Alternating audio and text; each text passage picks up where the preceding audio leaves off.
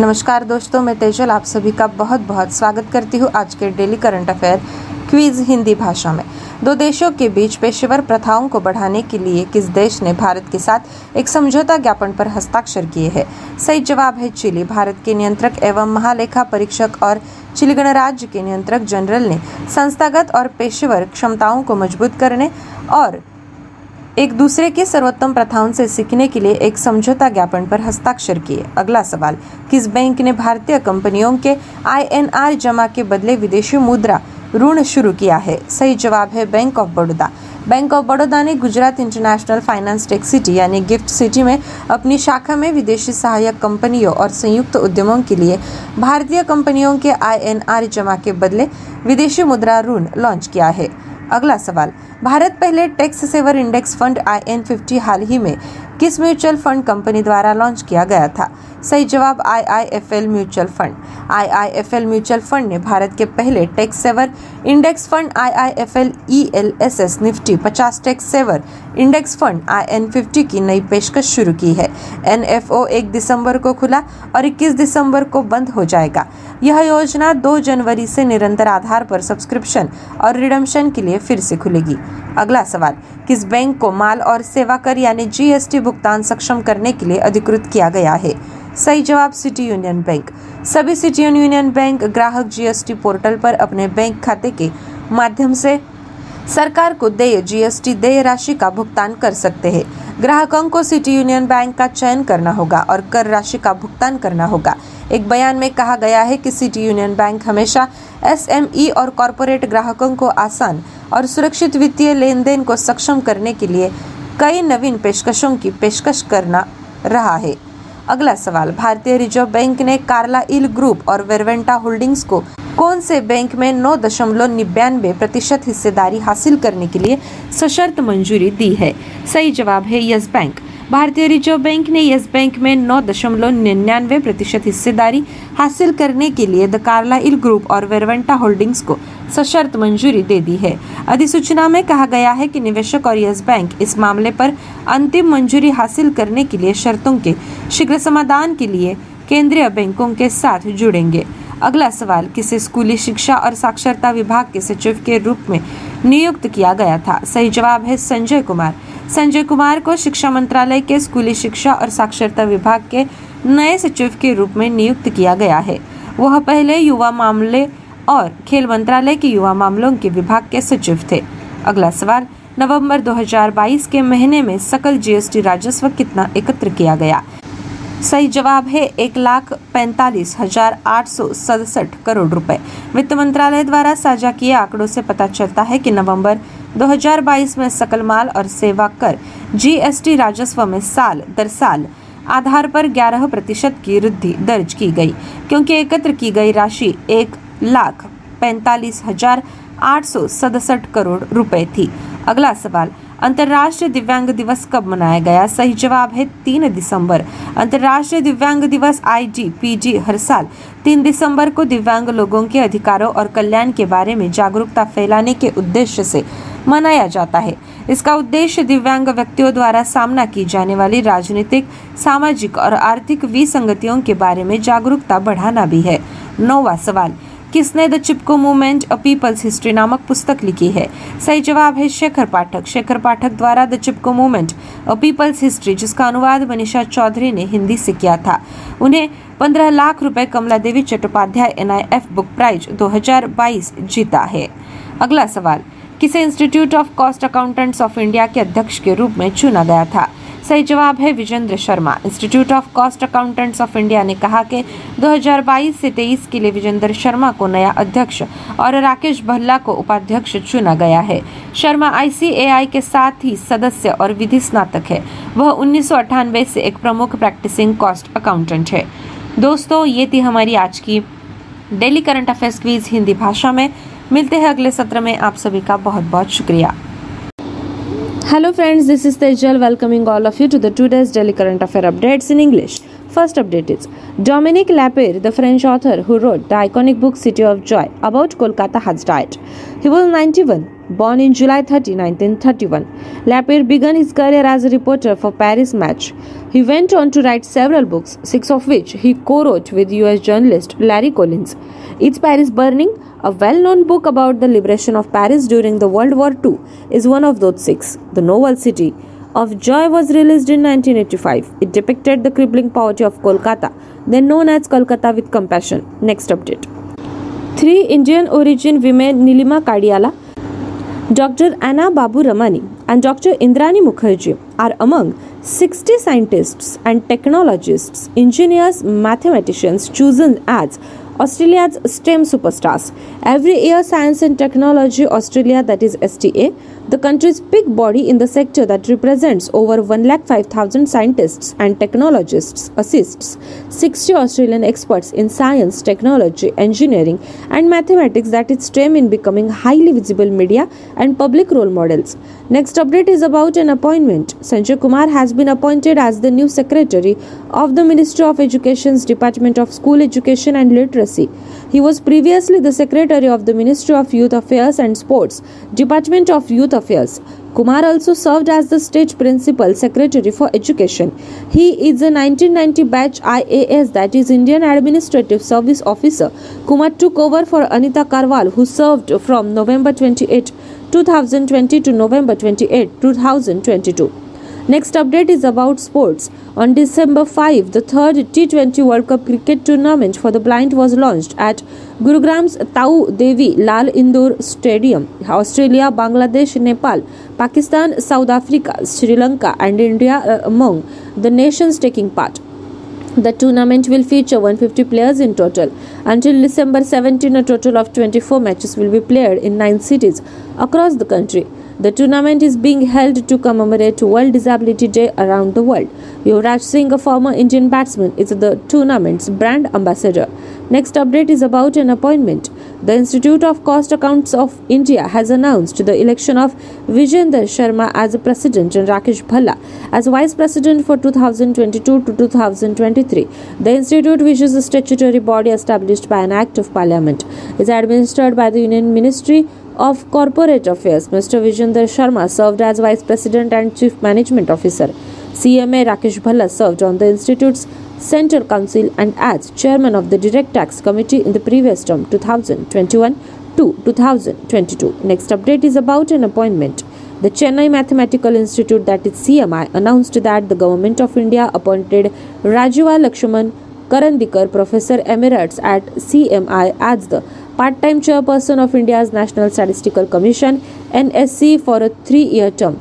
Mr. Karandikar will take on this role as an additional responsibility in addition to his current position as Professor Emeritus at CMI. He began as a visiting professor at CMI in 2010 and served as a director from January 2011 to April 2021. Seventh update is about an economy. The National Stock Exchange subsidiary NSE Indices has announced the addition of a new index to the Nifty Bharat Bond Index series. The Bharat Bond Index series is structured around a target maturity date, with each index measuring the performance of a portfolio of AAA rated bonds issued by government-owned entities maturing in a specific year. NSE Indices launched the first two indices in the Bharat Bond Index in December 2019 with maturities in April 2023 and April 2030. Eighth update is about an economy. The deadline for existing third-party app providers who exceed the proposed volume cap has been extended by 2 years until December 31, 2024, according to a statement from the National Payments Corporation of India. The decision was made after considering the current usage and future potential of UPI, as well as other relevant factors. At the moment, players such as Google Pay and PhonePe dominate the UPI market. To avoid such a concentration in the UPI market, the NPCI issued a directive in 2020 to cap the share of transactions. Next update is about rank and report. The World Meteorological Organization has released its first State of Global Water Resources report, which assesses the effects of climate, environmental, and societal change on Earth's water resources. The purpose of this annual stocktake is to aid in the monitoring and management of global freshwater resources in an era of increasing demand and limited supply. It reveals hotspots for changes in freshwater storage and emphasizes the cryospheres, that is snow and ice, critical role and vulnerability. Our next and last update is about awards. RRR director S. S. Rajamouli was named Best Director by the New York Film Critics Circle. The New York Film Critics Circle (NYFCC) announced the winners on its social media platforms. RRR has received a rousing reception in foreign markets, promoting Variance Film to launch a massive Oscar campaign for the film. The film, which stars Ram Charan and Junior NTR in lead roles, is vying for nominations in every major category, including Best Picture, Best Director, Best Actor, Best Supporting Actor, Best Supporting Actress, and more. Dear friends, this was our daily current affair updates in English. For more such updates, do stay tuned to us. Thank you. Hello friends, this is Tejal welcoming all of you to the today's daily current affairs quiz in English. First question of the quiz is, to enhance the professional practices between two countries, which country had signed a memorandum of understanding with India? Correct answer is Chile. The Comptroller and Auditor General of India and the Comptroller General of the General of Chile signed a memorandum of understanding to strengthen institutional and professional capacities and learn from each other's best practices. Next question. Which bank has launched foreign currency loan against INR deposits of Indian companies? Correct answer is Bank of Baroda. Bank of Baroda has launched foreign currency loan against INR deposits of Indian companies for their overseas subsidiaries or joint ventures at its branch in Gujarat International Finance Tech City, that is GIFT City. Next question. India's first passive tax saver fund IN50 was launched by which mutual fund company recently? Correct answer is IIFL Mutual Fund. IIFL Mutual Fund has launched the new fund offering of IIFL ELSS Nifty 50 Tax Saver Index Fund IN50. India's first tax saver index fund, the NFO, opened on December 1 and closes on December 21. The scheme will reopen for subscription and redemption on an ongoing basis from January 2. Fourth question. Which bank got authorized to enable goods and services tax payments? Correct answer is City Union Bank. All City Union Bank customers can pay their GST dues payable to the government through their bank account on the GST portal. Customers need to select City Union Bank and pay the tax amount. City Union Bank has always been offering numerous innovative offerings to SME and corporate customers to enable easy and safe financial transactions, said a statement. Fifth question. The Reserve Bank of India has granted a conditional approval to the Carlyle Group and Verventa Holdings to acquire 9.99% stake each in which bank? Answer is Yes Bank. The Reserve Bank of India has granted a conditional approval to the Carlyle Group and Verventa Holdings to acquire 9.99% stake each in Yes Bank. The latter said without specifying the conditions. The investors and Yes Bank will engage with the central bank to seek an early resolution of the conditions to procure the final approval on this matter, notification said. Sixth question. Who was appointed as Secretary of the Department of School Education and Literacy? Answer is Sanjay Kumar. Sanjay Kumar is appointed as the new Secretary of the Department of School Education and Literacy, Ministry of Education. He was previously Secretary of the Department of Youth Affairs, Ministry of Youth Affairs and Sports. Seventh question. How much the gross GST revenue was collected in the month of November 2022? Answer is 1,45,867 crore. The gross goods and service tax, that is GST revenue collected in November 2022 recorded a jump of 11% on YOY basis as the amount collected stood rupees 1,45,867 crore, shows the data shared by the Ministry of Finance Eighth question. When the International Day of Persons with Disabilities was observed? Correct answer is December 3. The International Day of Persons with Disabilities, that is IDPD, is observed on December 3 every year with an aim to spread awareness about the rights and well-being of people with disabilities. It also aims to raise awareness about the political, social and economic discrepancies faced by persons with disabilities. Next question. Who authored a book titled The Chipko Movement, A People's History? Answer is Shekhar Pathak. The Chipko Movement, A People's History by Shekhar Pathak, which was translated from Hindi by Manisha Chaudhari, who has won the Rs 15 lakh Kamla Devi Chattopadhyay NIF Book Prize 2022. Next and last question. Who was elected as the president of the Institute of Cost Accountants of India? Correct answer is Vijender Sharma. The Institute of Cost Accountants of India said that Vijender Sharma has been elected as the new president and Rakesh Bhalla as vice president for 2022 to 2023. Sharma is a fellow member of ICAI and law graduate. He is a leading practicing cost accountant since 1998. Dear friends, this was our today's daily current affairs quiz. For more such quizzes, do stay tuned to us. Thank you so much. नमस्कार, मी तेजल आपल्या सगळ्यांचं आजच्या चालू घडामोडी या सत्रात स्वागत करते.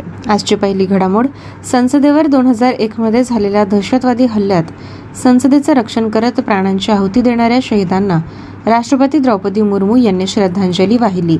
शहीद झालेल्या जवानांच्या आणि सुरक्षा रक्षकांच्या प्रति राष्ट्र सदैव ऋणी राहील अशा शब्दात त्यांनी ट्विट संदेशाद्वारे कृतज्ञता व्यक्त केली. उपराष्ट्रपती आणि राज्यसभेचे सभापती जगदीप धनखड, लोकसभा अध्यक्ष ओम बिर्ला, प्रधानमंत्री नरेंद्र मोदी यांनी देखील संसदेच्या प्रांगणात दहशतवादी हल्ल्यातल्या शहीदांना श्रद्धांजली वाहिली.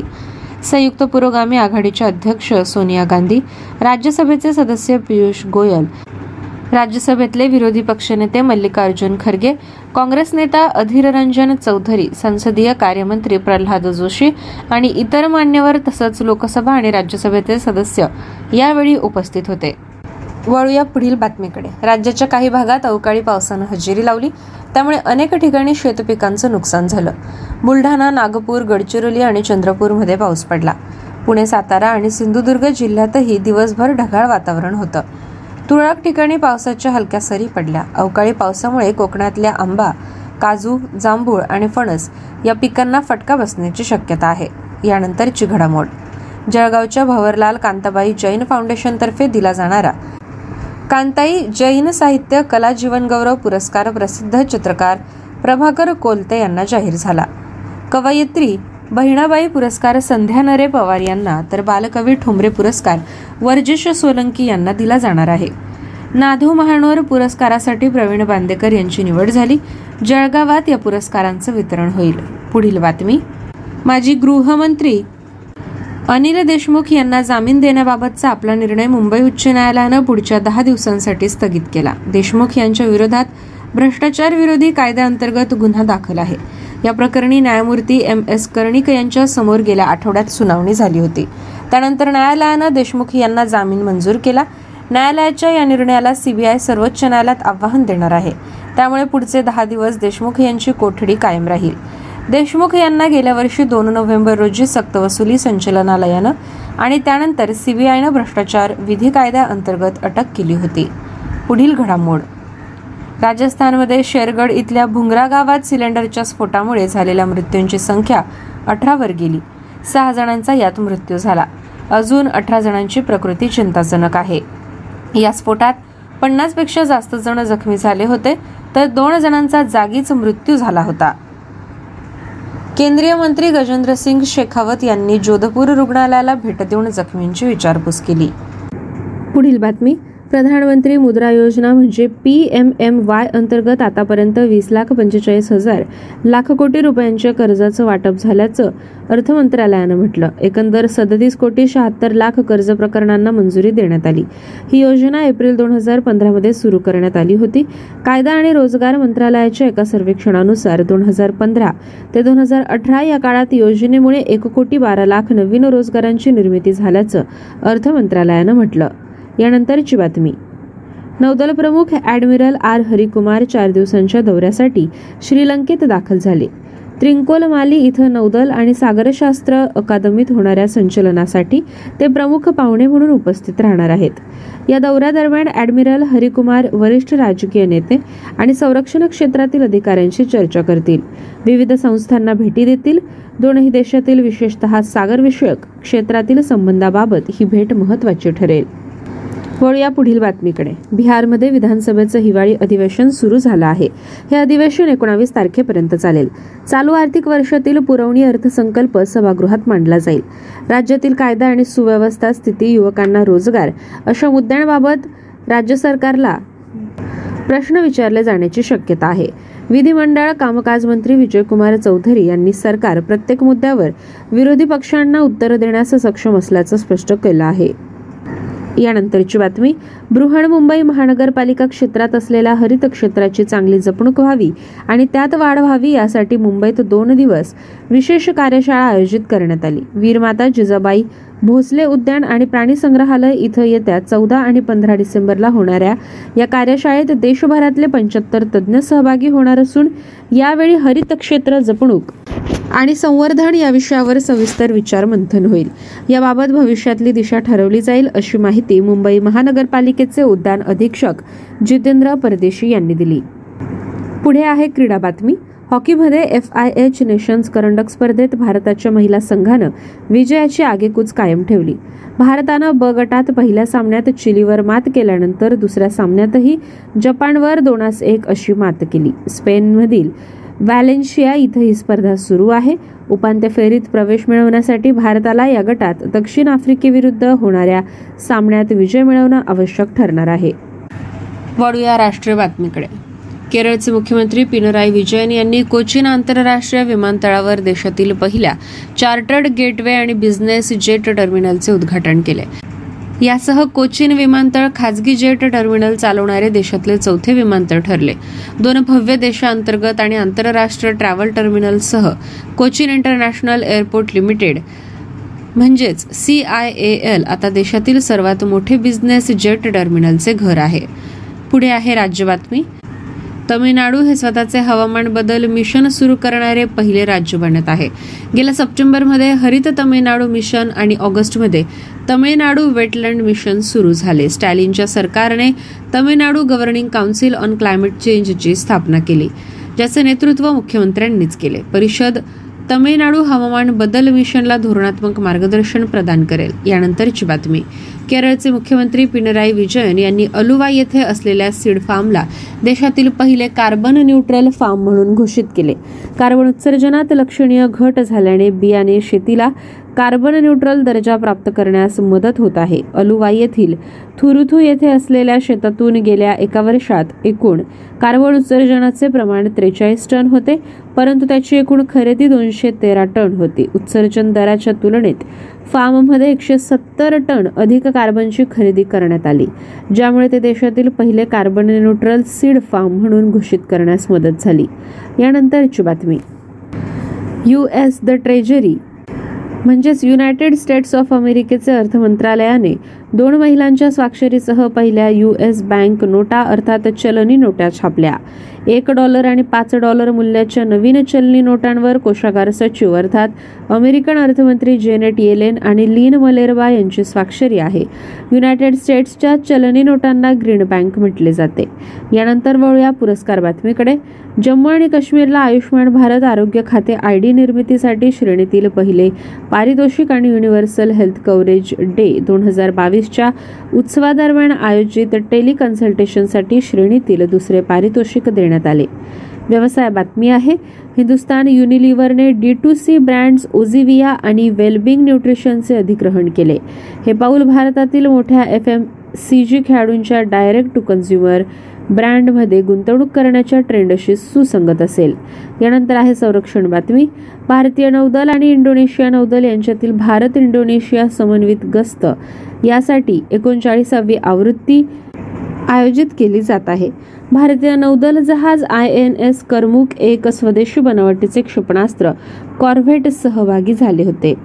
कॉर्पॅट 15 ते 16 डिसेंबर 2022 या कालावधीत आंतरराष्ट्रीय सागरी सीमेरेषेवर म्हणजे IMBL वर कार्यान्वित केले जाईल आणि पोर्ट ब्लेअर येथे चर्चा करून ते समाप्त होईल. INS करमुक सोबत L-58 म्हणजे स्वदेशी बनावटीचे लँडिंग क्राफ्ट असलेले युटिलिटी जहाज आणि डॉर्नियर मेरीटाईम पेट्रोल एअरक्राफ्ट कॉर्पॅटमध्ये सहभागी होतील.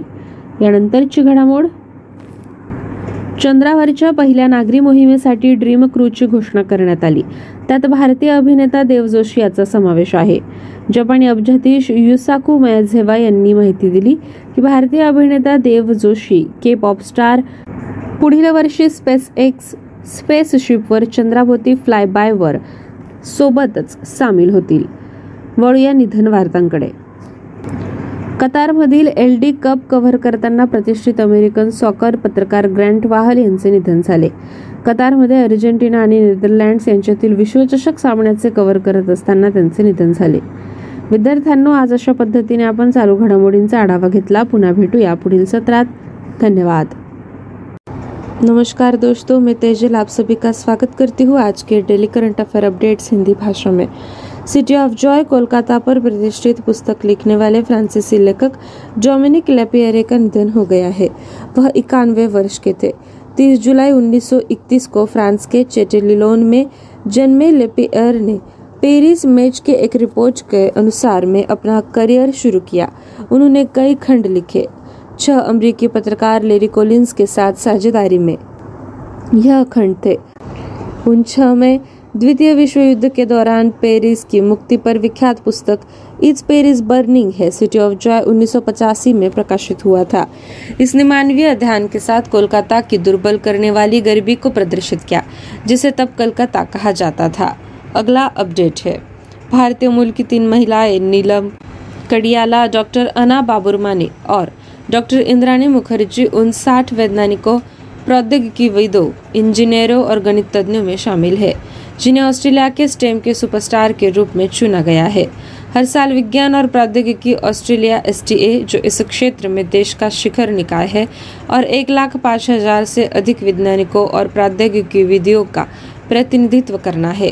विज्ञान, प्रौद्योगिकी, इंजीनियरिंग और गणित यानी स्टेम में कार्यरत 60 ऑस्ट्रेलियाई विशेषज्ञों को अत्याधुनिक दृश्यमान मीडिया और सार्वजनिक रोल मॉडल बनने का समर्थन करता है.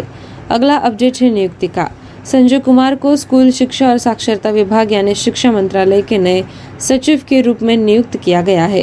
वह पहले युवा मामलों और खेल मंत्रालय के युवा मामलों के विभाग में सचिव थे.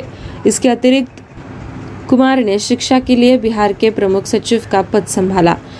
वह 1990 बैच के IAS यानी भारतीय प्रशासनिक सेवा अधिकारी है. अनिता करवाल, जिन्होंने 28 नवंबर 2020 से 28 नवंबर 2022 तक पद संभाला था, उनको कुमार द्वारा प्रस्तावित किया गया था. अगला अपडेट है खेल समाचार का. नेत्रहीनों के लिए तीसरे T20 विश्व कप क्रिकेट टूर्नामेंट का उद्घाटन 5 दिसंबर को गुरुग्राम के ताऊदेवी लाल इंडोर स्टेडियम में किया गया. भाग लेने वाले देश ऑस्ट्रेलिया, बांग्लादेश, नेपाल, पाकिस्तान, दक्षिण अफ्रीका, श्रीलंका और मेजबान भारत है. टूर्नामेंट में कुल 150 खिलाड़ी हिस्सा ले रहे हैं. 17 दिसंबर तक देश भर के 9 शहरों में कुल 24 मैच खेले जाएंगे. अंतर्राष्ट्रीय दिव्यांग दिवस समारोह को सार्वभौमिक रूप से चिन्हित करने के लिए टूर्नामेंट का आयोजन किया जा रहा है. पूर्व भारतीय बल्लेबाज युवराज सिंह टूर्नामेंट के ब्रांड एम्बेसडर है. अगला समाचार है नियुक्ति का. Institute of cost accounts of India ने घोषणा की है कि विजेंद्र शर्मा को 2022 से 23 के लिए नए अध्यक्ष और राकेश भल्ला को उपाध्यक्ष के रूप में चुना गया है. संस्थान, जो संसद के एक अधिनियम के तहत स्थापित एक वैधानिक निकाय है, केंद्रीय कॉरपोरेट मामलों के मंत्रालय के प्रशासनिक नियंत्रण में आता है. श्री विजेंद्र शर्मा पिछले कार्यकाल 2021 से 22 में उपाध्यक्ष और CMA राकेश भल्ला केंद्रीय परिषद सदस्य और संस्थान की प्रत्यक्ष कर समिति के अध्यक्ष थे. अगला अपडेट है नियुक्ति का. चेन्नई मैथमेटिकल इंस्टीट्यूट यानी CMI ने घोषणा की है कि भारत सरकार ने CMI में प्रोफेसर एमिरेट्स राजीव लक्ष्मण करंदीकर को 3 साल की अवधि के लिए भारत के राष्ट्रीय सांख्यिकी आयोग यानी NSC के अंशकालिक अध्यक्ष के रूप में नियुक्त किया है. श्री करंदीकर CMI में प्रोफेसर एमिरेट्स के रूप में जारी रहते हुए एक अतिरिक्त जिम्मेदारी के रूप में इस भूमिका को निभाएंगे. उन्होंने 2010 में विजिटिंग प्रोफेसर के रूप में CMI ज्वाइन किया और जनवरी 2011 से अप्रैल 2021 तक CMI के निदेशक के रूप में कार्य किया। अगला समाचार अर्थव्यवस्था का। नेशनल स्टॉक एक्सचेंज की सहायक NSE इंडेक्स ने कहा कि उसने Nifty Bharat bond index series के तहत एक और इंडेक्स लॉन्च किया है। भारत बॉन्ड इंडेक्स सीरीज एक टारगेट मैच्योरिटी डेट स्ट्रक्चर का अनुसरण करती है जिसमें सीरीज का प्रत्येक इंडेक्स किसी विशिष्ट वर्ष में परिपक्व होने वाली सरकारी स्वामित्व वाली संस्थाओं द्वारा जारी AAA रेटेड बॉन्ड के पोर्टफोलियो के प्रदर्शन को मापता है। दिसंबर 2019 में NSE इंडेक्स ने अप्रैल 2023 और अप्रैल 2030 में परिपक्वता के साथ भारत बॉन्ड इंडेक्स में पहले 2 इंडेक्स लॉन्च किए थे। अगला समाचार भी है अर्थव्यवस्था का। National payments corporation of India ने एक बयान में कहा है कि मौजूदा थर्ड पार्टी ऐप प्रदाताओं के अनुपालन की समय सीमा जो प्रस्तावित वॉल्यूम कैप को पार कर रहे हैं उनको 2 साल के लिए 31 दिसंबर 2024 तक बढ़ा दिया गया है। UPI के वर्तमान उपयोग और भविष्य की क्षमता और इसके आसपास के अन्य प्रासंगिक कारकों को ध्यान में रखते हुए निर्णय लिखा गया। वर्तमान में UPI बाजार में गूगल पे और फोन पे जैसे खिलाड़ियों का दबदबा है।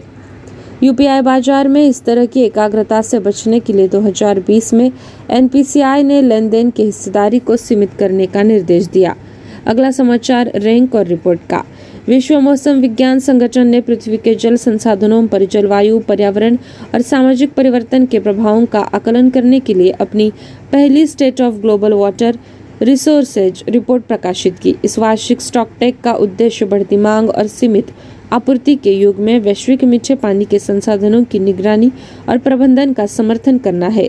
यह मीठे पानी के भंडारण में बदलाव के लिए हॉटस्पॉट में अंतर्दृष्टि प्रदान करता है और क्रायोस्फीयर यानी बर्फ की महत्वपूर्ण भूमिका और भेद्यता पर प्रकाश डालता है। अगला और आखिरी समाचार है पुरस्कार के बारे में। फिल्म निर्माता SS राजामौली ने न्यूयॉर्क फिल्म क्रिटिक्स सर्कल में RRR के लिए सर्वश्रेष्ठ निर्देशक का पुरस्कार जीता। विजेताओं की घोषणा न्यूयॉर्क फिल्म क्रिटिक्स सर्कल यानी NYFCC ने अपने सोशल मीडिया प्लेटफॉर्म पर की। RRR का विदेशी बाजारों में जोरदार स्वागत हुआ है और इसने वेरिएंस फिल्म को फिल्म के लिए ऑस्कर के लिए बड़े पैमाने पर अभियान चलाने के लिए प्रोत्साहित किया। रामचरण और जूनियर NTR की प्रमुख भूमिकाओं वाली यह फिल्म सर्वश्रेष्ठ पिक्चर, सर्वश्रेष्ठ निर्देशक, सर्वश्रेष्ठ अभिनेता, सर्वश्रेष्ठ सहायक अभिनेता, सर्वश्रेष्ठ सहायक अभिनेत्री और अन्य सहित सभी प्रमुख श्रेणियों में नामांकन स्थान पाने के लिए प्रतिस्पर्धा कर रही है। दोस्तों, ये थी हमारी आज की daily current affair updates Hindi भाषा में। मिलते हैं अगले सत्र में। आप सभी का बहुत बहुत शुक्रिया।